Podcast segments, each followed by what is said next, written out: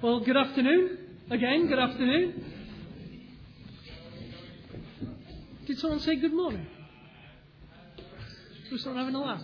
No, good. It's definitely good afternoon. It is the afternoon. Uh, welcome again to Rotherham Evangelical Church. Hope you're doing okay. Um, so it's Cafe Church, and as some of you will know, at Cafe Church we we take a break from what we normally do. We set the chairs out a bit differently and we eat uh, more cake, uh, and we drink more tea and coffee, and we have sort of nice uh, tablecloths, and we also do some different things as well in terms of the message. We think about um, things perhaps from a more cultural way in terms of engaging with the culture. And we've started a series now thinking about the things that, uh, what would you say, people sometimes think about Christianity that they've uh, perhaps preconceptions or misconceptions that they have. Uh, and so, uh, when Jamie was here, we looked at uh, Christianity is not for wimps on the grounds that he was this big, strong rugby playing guy. And so today we're going to look at Christianity is not after your money.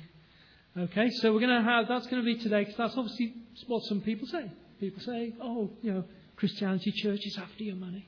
It's after your money. So we're going to look at that today and see whether we think that's that's true or not. Um, a guy called Howard Dayton, who uh, I was reading recently, was describing uh, this situation during the Crusades. During the Crusades, the, uh, the let's call them Christian army, although I'm not sure they were the Christian army, but the Christian army has gone off to Palestine, and they were hiring local mercenaries. They were hiring local guys, uh, a bit of a few sort of big lads to uh, fight the the, the occupiers of, of Palestine at that point. And because it was, they thought, a, a, holy war, they thought, well, okay, these, these local guys, we need to baptize them. Yeah, we're going to baptize them. And so uh, when they were baptizing them, they didn't really know what was going on, but they were a bit concerned that they wouldn't be able to use their swords anymore for um, killing people and the other things you use swords for. And so when they were baptized, they actually used to do this. They would actually hold the sword up out of the water as they went down so that they could still, you know, so they didn't feel they could still, you know, get the sword and still poke them with the sharp end and that's something which you do with the sword. And the reader was, the, the writer was suggesting that sometimes this is what, what we do with money. You know, when we baptize, we hold the wallet up as we go down, sort of in the water, and hold it back up again because we don't want it to be, you know, we still want to be able to capture it. So, uh, I thought that was an interesting uh, analogy from the, from the writer. Um, but as you know, it's a bit interactive, these sessions, so stand by for a bit of interaction. Uh, hands up who does pub quizzes here? Hands up who, who does pub quiz? No, you do pub quiz? Okay. I want to help you with a pub quiz round that might be coming up in a couple of weeks. The round is called, uh, I'm not quite sure what they call it, it'll be something like People think it's in the Bible, but it isn't. Okay? So, so just to warm you up a bit, um, this too shall pass. You hear people say that. They say, you know, this too shall, usually like this, this too shall pass. Okay? Is it in the Bible? No. It's not in the Bible. It was written by some, it was actually written by a guy from Persia, and it's actually a piece of poetry, which I didn't know.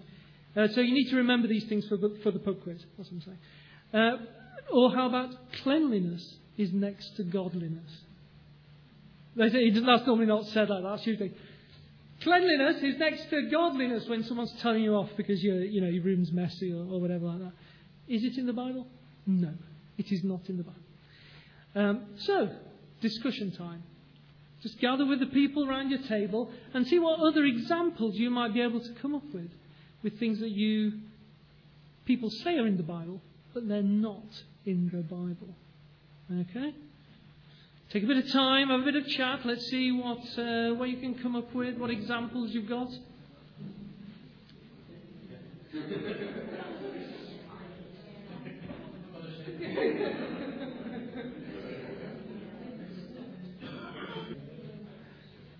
what do you think, guys? I, I know I have to confess that at least one table has resorted to cheating and looking on the internet.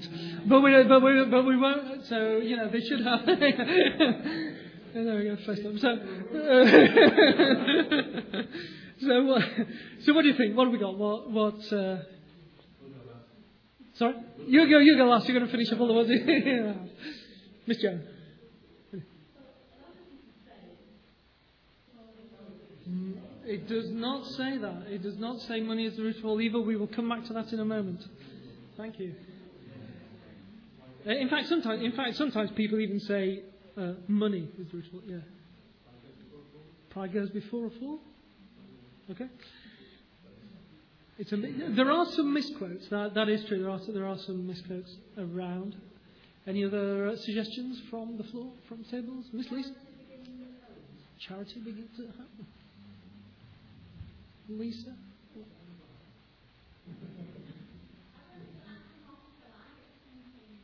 Okay. Like a moth to a flame, yeah? I think not that I'm aware of. It is a, a lot of these are sayings that we, we assume you know, become that way, yeah. Yeah. Any others? Go on, we're going to sweep up from the end. brother, brother. Before you cheated. the three wise men.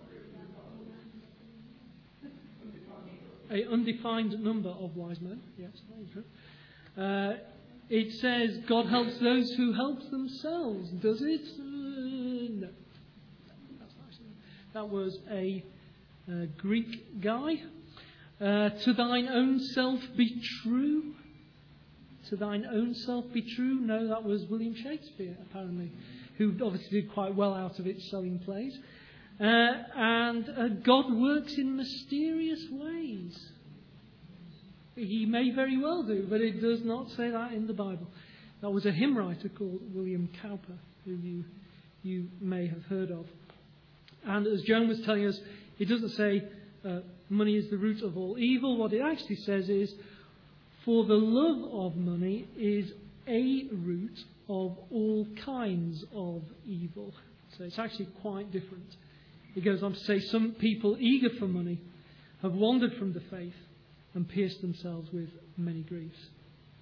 And that's one of many places in the Bible where it talks about money and possessions.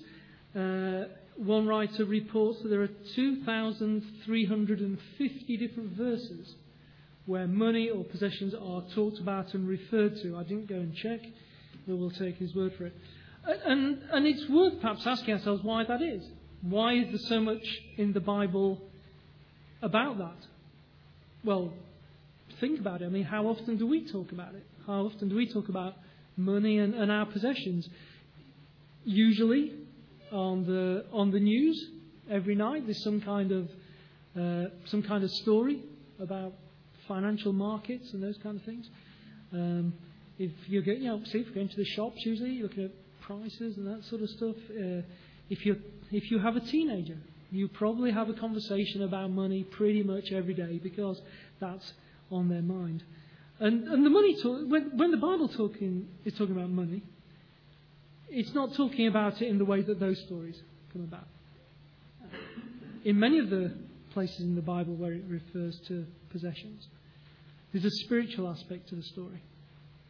Whether it's Joseph being sold by his brothers into slavery, whether it's Judas betraying Jesus. There's normally something going on. There's something else going on. It's just not about the money.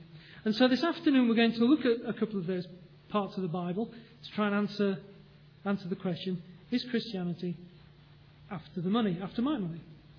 Uh, so, first of all, we're going to look at the problem. Uh, then we're going to look at the provision. Then we're going to look at the position. I'll have to explain that one a bit. I think that's a bit I was getting all my P's lined up and I couldn't quite find the right words. It was the closest one I had. Uh, and then the promise. Okay, so, so first of all, the, first of all, the, the problem. And in the passage that Ian read out, let me read it to you again.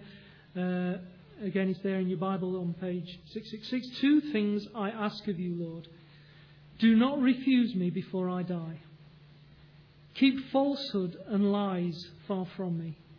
Give me neither poverty nor riches, but give me only my daily bread. Otherwise, I may have too much and disown you and say, Who is the Lord? Or I may become poor and steal and so dishonour the name of my God. That's actually uh, written by a guy called uh, Agur. We don't know much else about him. Um, and it's really a prayer for, for contentment. It's, it's a prayer that he would be content in his life, particularly as it regards a couple of things. Uh, it talks about falsehood and lies there, but also as far as money, uh, that he wouldn't have so much that he forgot about God, that he wouldn't have too little. And, and, the, and even in that phrase there, you see, you see that phrase, our daily bread. Does that remind you of another prayer? Somebody else's prayer? Yeah, so that's in the Lord's Prayer. Yeah, it gives us our, our daily bread. That idea is mirrored there. Um, and, and, this guy knows, he knows that, that these are two things that, that are likely to keep him from a close relationship with God. Uh, lies and deceitfulness, and the other is, is stuff, you know, his attitude to stuff. And so he asks God to keep these situations from taking control of his life. Uh, let me read you another verse. This is from uh, a book in the Bible called Hosea, and this is chapter 13, verse 6. And this is God talking to Israel and expressing to them the fact that he's pretty irritated with them, very angry. Uh, this is what it says there, and this is God talking through one of his prophets. Uh, and he's talking about Israel. So he says this When I fed them, they were satisfied. When they were satisfied, they became proud, and then they forgot me. There's that idea, isn't there? that idea of, of self satisfaction. And I see this pattern certainly in my own life. You know, I, I find that I have enough, whatever it is, whatever we're going to call enough, whatever we're talking about. And so I think, oh, okay, I've got enough. Okay, I've got enough. And, and I, I start to think that, okay, yeah, I, I got that enough stuff. Yeah, you know, that was, that was enough. I, I did that. And then, yeah, yeah, I did that. You become a bit proud about it. Or, or let's put it this way, you certainly forget that it was God who gave us, gave that to us because he gives us everything. And that is when I become proud and too quickly, I realize that I'm trying to save myself instead of letting God save me. And perhaps that's something you could recognize. Perhaps it's something that recently God's provided in your life or protected you from, perhaps. Uh, and, and, maybe you're aware that you're already losing some thankfulness. Uh, it's, a, it's a very natural human thing that we do. And it's, it's flawed in three ways. The first is God has given us everything. God has given me everything I have. I'll talk more about that in a minute. Um, but that sense of satisfaction that, that I have it is fleeting. It's not, it's not, it's kidding me. It's not really real. And my only hope for satisfaction is in, in God, not in me and what I do. Um, that is just going to cause a barrier between us. And, it's, thirdly, it's going to cause a barrier because because God opposes the proud.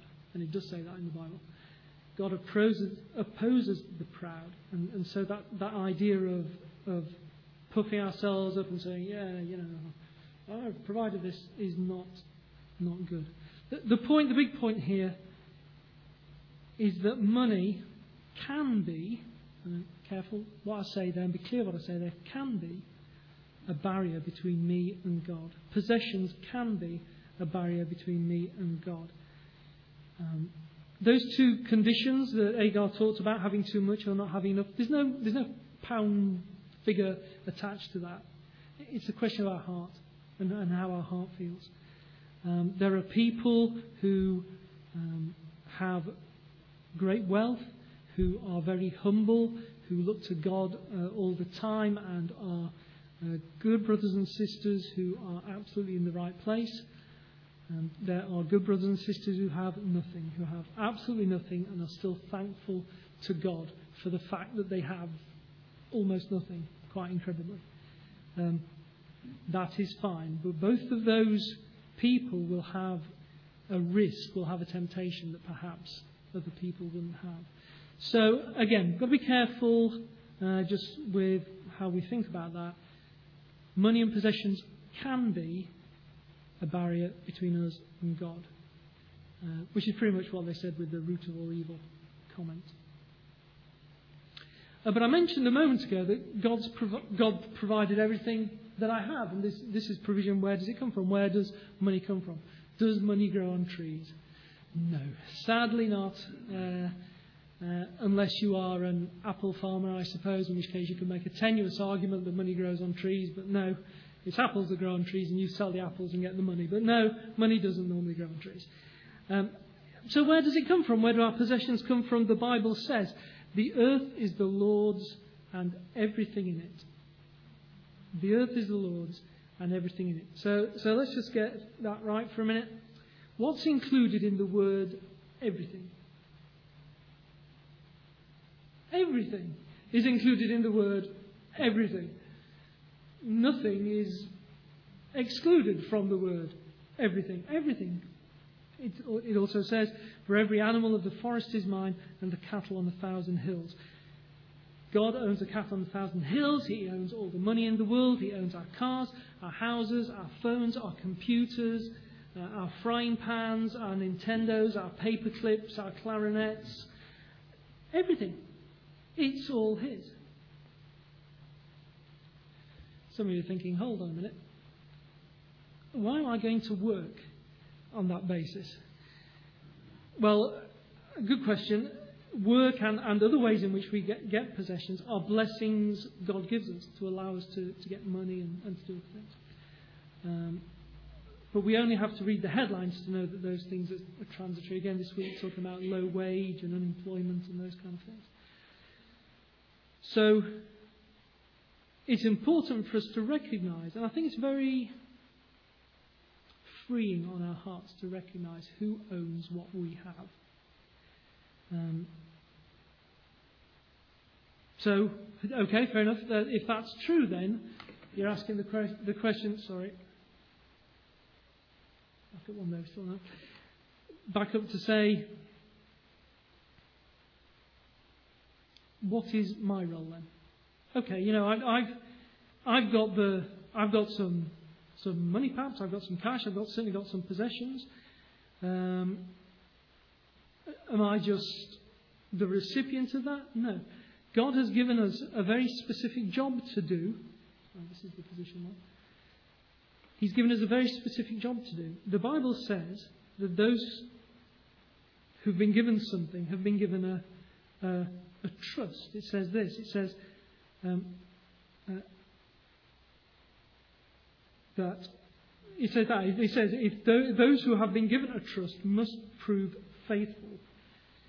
Uh, so we're to be faithful with what we've given. Well, what does that mean? What, what are they talking about? Well, uh, it, it really means okay. The question is not what do I want to do today with dot, dot, dot, dot, dot, dot, dot, dot, dot, my phone, my frying pan, my money, whatever. The question is, what does God want me to do today?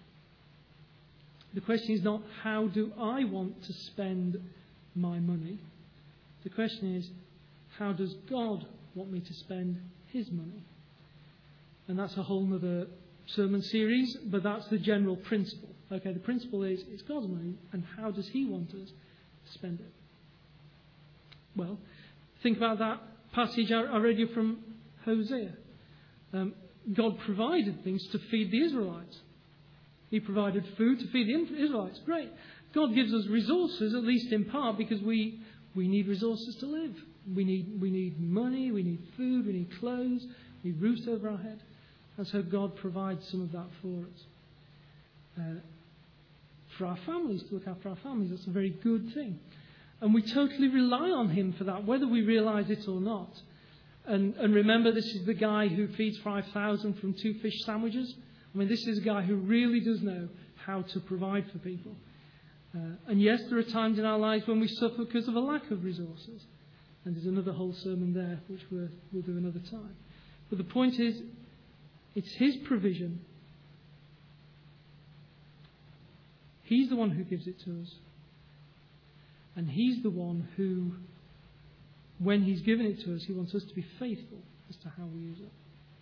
The point I need to remember is my money belongs to God.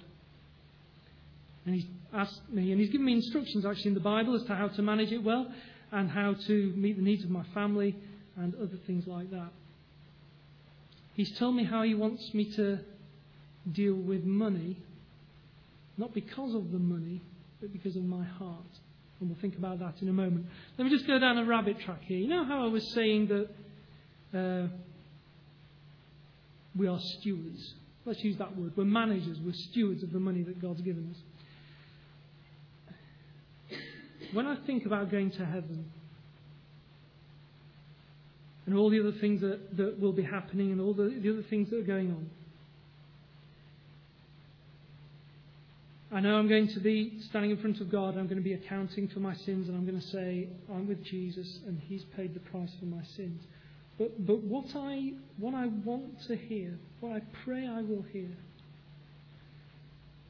what I really hope I will hear is something that, that Jesus quotes from a story about a master who goes away and leaves some money with different stewards, like we're talking about here. And the steward comes back and he says, Well done, good and faithful servant. You have been faithful with a few things. I will put you in charge of many things. Come and share in your master's happiness. I really, I really hope that I'm conscious of that and that that would be, I pray if God is gracious, something that I would hear. So, We've talked about uh, money. It can be a major barrier between us and God. We've got to be careful with that. We talked about the fact that it's all God's, it's all His money, it's all His possessions, and it's our job to use it in a way that's going to please Him. So, let's get down to the main point here, which is about okay, this thing about Christianity and churches being after your, your money, what's it all about? And I want to suggest to you that it is a blessing. Um, but why should we give? Why should we give to a church? Why should we give to any Christian organisation? Let me just rewind for you. Do you remember when I said that God owns everything? So why doesn't He just give the money directly to the church? Why doesn't He just say, Here you are, Here's all the money you need to do what you need to do. We know that, God wants the church to do things. He's given the church a number of instructions in the Bible saying, We want you to do this, we want you to do that, we want you to do that. That needs resources. Why doesn't God just say, There's your resources? Why doesn't He say, like, like John say, why does Alan Sugar walk in now and go, I won't, I won't do the voice. And do, you know, here's, here's, the, here, here's all the money you need. You know, why, why doesn't He do that? Um, well, Alan Sugar be very busy on Sunday, I suppose, but, but um, he could just do that. This is why, because it's about it's about our hearts. It's not about the money that the, the people need in that way. It's not the money the church needs in that way. It's, it's because it's about our hearts and the fact that it is good for us. Let me say that again. It is good for us. God is concerned with the giver. He's concerned with us and our hearts.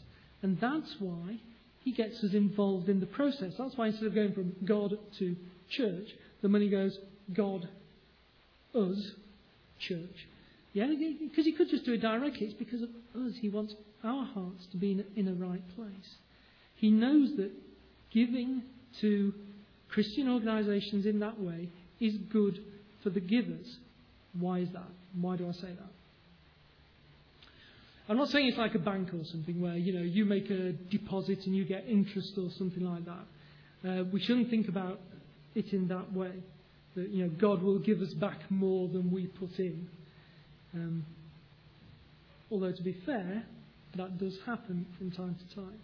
I'm not saying it doesn't happen, but we have to be cautious and careful when we think about that. We shouldn't say, oh, you know, I've put my £3 in.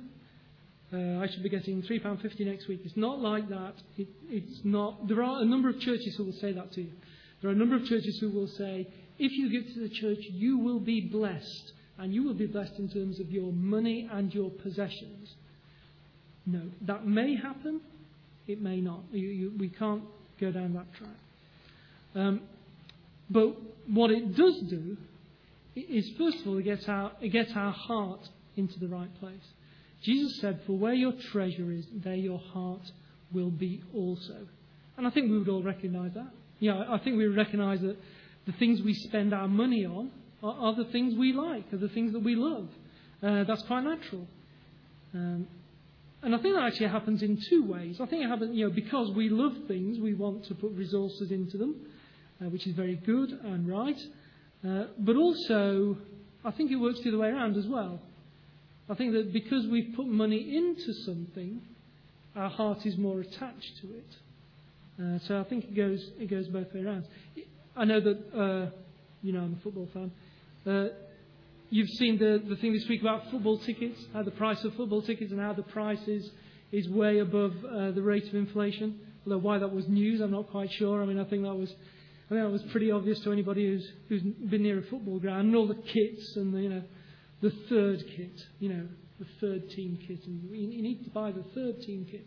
What's he talking about? Um,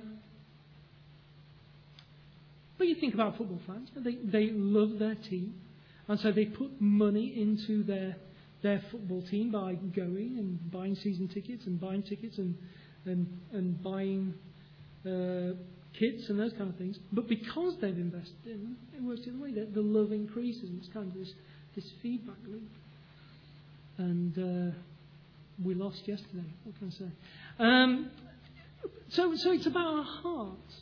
You know, God knows that there is a relationship between our money and our heart. We put our, tra- our money, our treasure, where our hearts are. Uh, but secondly, in the same in the same piece of scripture, actually, Jesus told us to store up our treasures in heaven. So I say, where is my treasure? Jesus told us to store up treasure in heaven. Do not store up for yourselves treasures on earth, where moths and vermin destroy, and where thieves break in and steal. But store up for yourselves treasures in heaven, where moths and vermin do not destroy, and where thieves do not break in and steal. We can't take it with us, is the phrase. You know, that's a that's a phrase. Oh, you, you can't take it with you. Um, and you're right, you can't, and, and we, we spend it unwisely. This is a great quote from a guy called Jim Elliot. This is Jane. This is the Jim Elliot quote I promised you earlier. We are talking about Jim Elliot earlier. Jim Elliot was a missionary who uh, gave his life for the Lord uh, in South America. Uh, this is a quote from him. He is no fool who gives what he cannot keep to gain that which he cannot lose. Let me give you that again. He is no fool who gives that, but he cannot keep to gain that which he cannot lose. And we don't know exactly what, what treasure in heaven might be. Uh, Jesus promises it to us. Uh, but let's face it, it's not going to be bad, is it? It's not going to be something that's a bit dodgy, is it? It's going to be something absolutely fantastic. We can be sure of that. And in all this, when I'm thinking, you know, when we're thinking about why is giving money good for us, the, th- the third thing is, is our attitude. Uh, Israel used to give 10%. If you're an Israelite, you're expected to give 10% of your earnings uh, to look after the temple and the Levites and all that good stuff. And that was a law. That was a law, something you were supposed to do. Christians now are told to give out of love not out of duty. It should never feel, uh, when I'm giving some money, it should never feel like a chore. It should always feel like love. And that's the important point. Uh, Paul wrote uh, in the Bible, If I give all I possess to the poor and give over my body to hardship that I, that hardship that I may boast, but do not have love, I gain nothing. And later on, he said that God loves a cheerful giver, and that's true. If I'm not doing this out of love, if I'm not doing it, if I'm not doing it out of a response of what God has done for me, if I'm just doing it because it's a rule or a law, then uh, my attitude is in the wrong place. My attitude is the wrong place. A Christian who, who is giving in that way will, will not be, will be just be joyful, will be a joy to be around. There will be someone who is, uh, um, it is clear that this is a response of love. It is not a response of, of duty or just because somebody said you had to.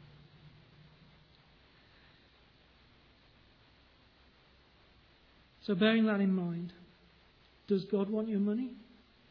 No. Why not? Because it's already His. He already has your money. Whether you recognize that or not, it's His. What does God want? What God wants is your heart. That's what He's after. God isn't after your money, He's after your heart. All the, all the instructions about money and possessions and stuff are there so that your heart is in the right place.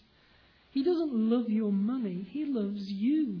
It is you that He wants. God, you know, God has loved you so much that He sent His Son to die for you.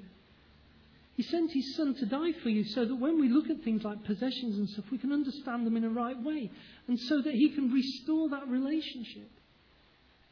Too often, money and possessions are things that break our relationships with God. We become, become self satisfied or greedy or proud or whatever it is, and, and it becomes a barrier to us. Jesus came to restore that relationship. And if we put our faith in Him and our trust in Him, then He does restore that relationship.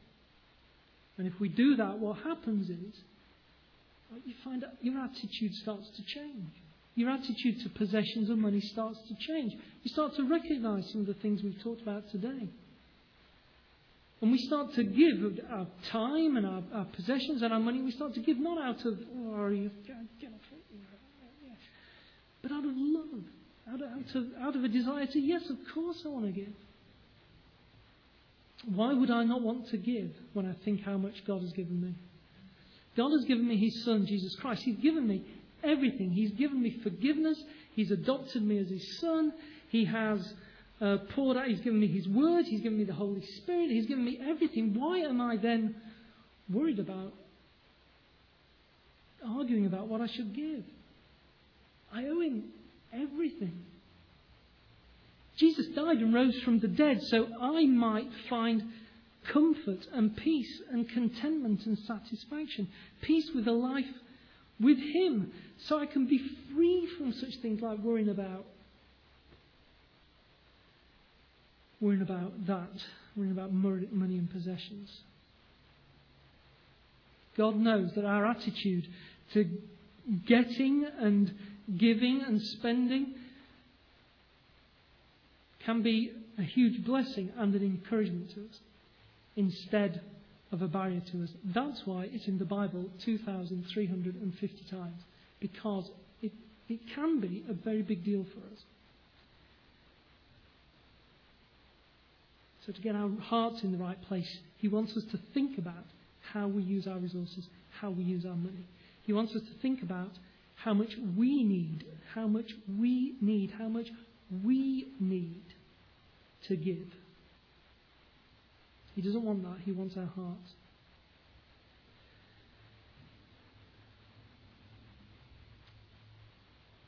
Money is, is one of the subjects that so often causes, causes divisions and problems in churches and outside of churches, in relationships very conscious of that, very conscious of, of where people are. If you do have questions about this, please, please come and talk. There'll be the, the usual phone number goes up on the screen afterwards. Please send us a text if there's something that you, you want to know about. There's a lot of wisdom in the Bible about money and how to manage money. Um, we have contacts with the people you can talk to. If you're perhaps struggling with money, if you're perhaps struggling with debt yourselves, if you have those kind of questions as well, please come and talk to either myself or Ian. We'd love to point you in the right direction and get someone to help you out. But this is what we want you to remember today. This is what the, the answer, this is the answer to the question about is Christianity after my money? No. God is after your heart. Let's pray together.